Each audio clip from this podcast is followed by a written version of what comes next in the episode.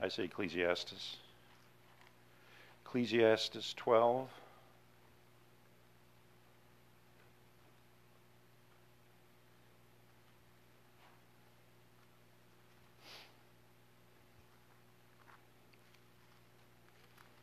After Proverbs, Ecclesiastes, or Ecclesiastes, Ecclesiastes, I guess that's how I say it. Look at verse 13, and while you're uh, thinking about doing that, let's open in prayer, and then we'll get into the, the teaching. Lord, thank you for bringing us together here for this time to open your word, and what a privilege it is to have the word of God. And uh, Lord, we do not take that for granted of uh, how much was put into having this available to us over the generations of preserving your word and the people who fought for its preservation. Thank you for opening uh, our eyes to your truths, and may we depend on the Holy Spirit to teach us. In Jesus' name, amen. So, Ecclesiastes, verse 12. Writer is Solomon, and uh, we'll get into a little bit about what we know about Solomon here, too. So, let's look at verse 13. These are the words Solomon spoke under the inspiration of the Holy Spirit. We need to remember that the Bible is always under the inspiration of the Holy Spirit, regardless of the writer. The Holy Spirit is the author, it's the Holy Spirit that uh, brings all of the doctrine of the Bible together. And uh, you use the Bible to interpret itself based on what the Holy Spirit has inspired. So the words of Solomon here in verse 13 let us hear the conclusion of the whole matter. Fear God and keep his commandments, for this is the whole duty of man.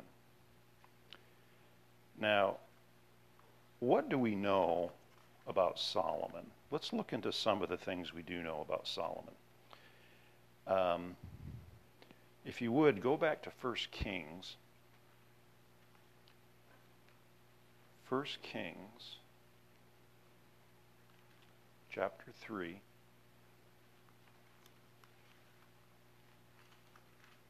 First Kings 3 3. Actually, go up to 3 5. 1 Kings 3 5.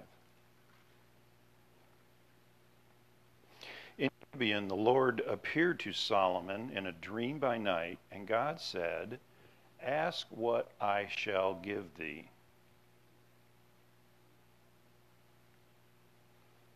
And Solomon said, Thou hast shown unto thy servant David, my father, great mercy, according as he walked before thee in truth and in righteousness and in uprightness of heart with thee.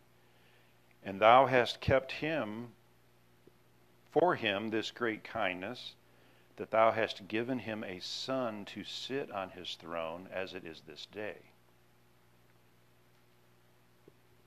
And now, O Lord my God, thou hast made thy servant king instead of David my father, and I am but a little child. I know not how to go out or come in. And thy servant is in the midst of thy people which thou hast chosen, a great people that cannot be numbered nor counted for multitude. Give therefore thy servant an understanding heart to judge thy people, that I may discern between good and bad. For who is able to judge this, thy so great a people? And the speech pleased the Lord that Solomon had asked this thing.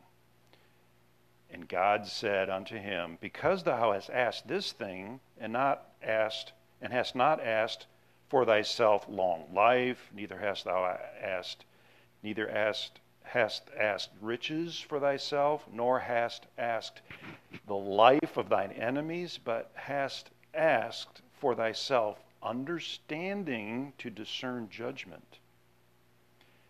Behold, I have done according to thy words. Lo, I have given thee a wise and an understanding heart, so that there was none like thee before thee, neither after thee shall any arise like unto thee. And I have also given thee that which thou hast not asked, both riches and honor, so that there shall not be any among the kings like unto thee all thy days. And if thou wilt walk in my ways to keep my statutes and my commandments, as thy father David did walk, then I will lengthen thy days. And Solomon awoke, and behold, it was a dream. What a privilege Solomon had to actually speak to the Lord and for the Lord to give him this gift. And it was in response to Solomon's asking for understanding and wisdom, had to have an understanding heart. In fact, his words were uh,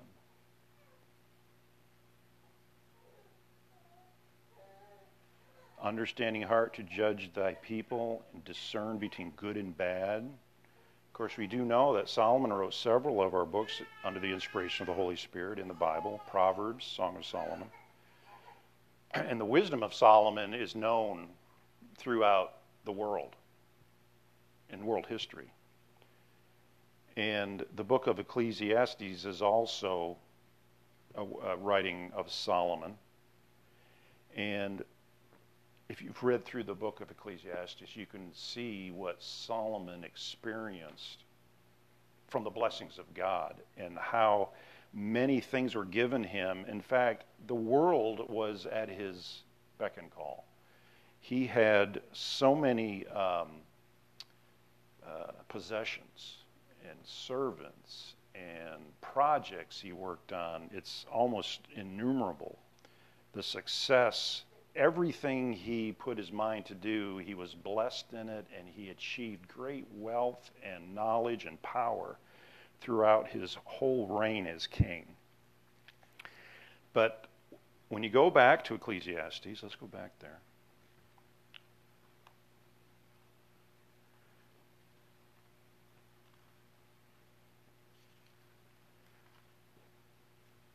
And if you look at chapter 2, it goes down a whole list of things that he had, uh, whatever he set his heart to do, he enjoyed.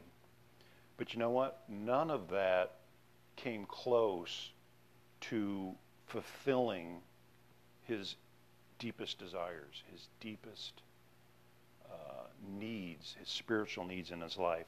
And that's why when we go to the end of Ecclesiastes, he says these words which ring throughout eternity for everyone who has ears to hear what someone who has given everything in this life comes around and tells us. And let's read verse 13 again from chapter 12. Let us hear the conclusion of the whole matter. Fear God and keep his commandments, for this is the whole duty of man. So, all through his wealth and achievements, the writer of Ecclesiastes, the man whom God gave because of the humility of his heart, asking for discernment and wisdom, God gave as a byproduct everything that the world chases after. And sometimes I think we're a little bit too hard on Solomon when we think of the things that he did uh, fail in, um, taking foreign wives and uh, some of his decisions made as king. Um, but when you think about it, the things that were given Solomon, if any of us were put in that position, how good would we do? How would we handle that blessing of being the most powerful man in your nation? So if you put that in context, Solomon did pretty good. And look what he achieved in writing part of the Bible and giving us the wisdom that, that God gave him to share with us. So when you look at the conclusion of his life, he doesn't talk about all the wealth he has and everything. That's earlier in the book of Ecclesiastes. In the end, he says, I'm going to tell you what's important. And this is what's important. So, uh, Matthew Henry comments that he had in vain sought many of those things which most men are eager in pursuit of. But here at length, he has found it by the help of that discovery which God made to man that serious godliness is the only way to true happiness. Serious godliness. And he summarizes that in this, in this verse fear God and keep his commandments. You know, people downplay that word fear God. Well, it doesn't mean just fear God like you're afraid of him. It means to have reverential respect. No, it mean well, it means that, but it also means fear God. Fear the one who has total authority over your life to send uh, people based on their own decisions to have the ability for eternal life or eternal damnation. So that's a godly fear. And we understand in this life, you ever heard of the word Stockholm Syndrome, where people fear those who have control over them and they learn to love and almost love. There's a psychological thing happening there where they, they actually side on with their captors when, you know, after months of abuse and they treat them well, all of a sudden there's this outpouring of, you know, servitude to their captors. That's something God has given us. And if man is capable of that, he's certainly capable of fearing the one who loves them without limit. Our God loves us without limit. And he is to be feared but because of his love, we understand that that fear only drives us closer to the one who loves us. That combination of all power and all love is what causes us to fall on our face and cry holy and thankfulness for his mercy. So, what does it mean to keep his commandments? Can we do that? Can we keep God's commandments?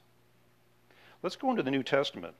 And I am so glad we have a New Testament to tell us and interpret for us things in the Old, and especially through the words of our Savior, what it means to have eternal life. Let's go to um, the book of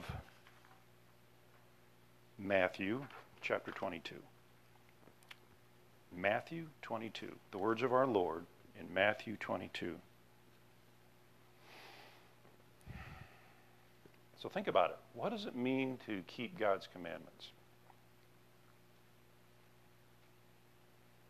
Verse 36 Master,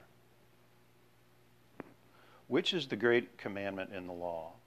Jesus said unto him, Thou shalt love the Lord thy God with all thy heart and with all thy soul and with all thy mind. This is the first and great commandment. And the second is like unto it Thou shalt love thy neighbor as thyself. On these two commandments hang the law and the prophets.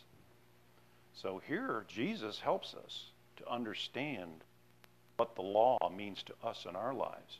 He summarizes it in two things love God and keep his commandments. Hmm, where did we hear that before? Solomon told us that. And let's go further as we go to the, the apostle to the Gentiles, Paul. Galatians 5:14. Galatians 5:14.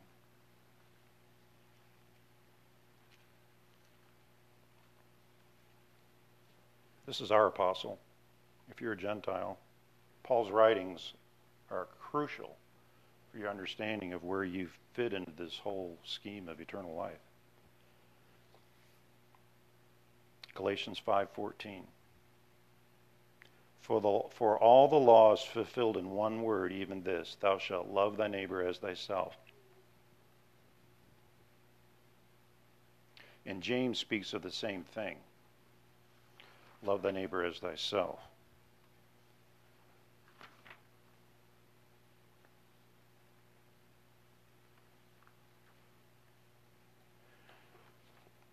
And we will come full circle with Paul when we go to Romans. So, loving your neighbor is one of the two commandments that our Lord Jesus Christ tells us. And Paul brings this full, full circle for what we as Gentiles need to know about the law. Romans 3 19.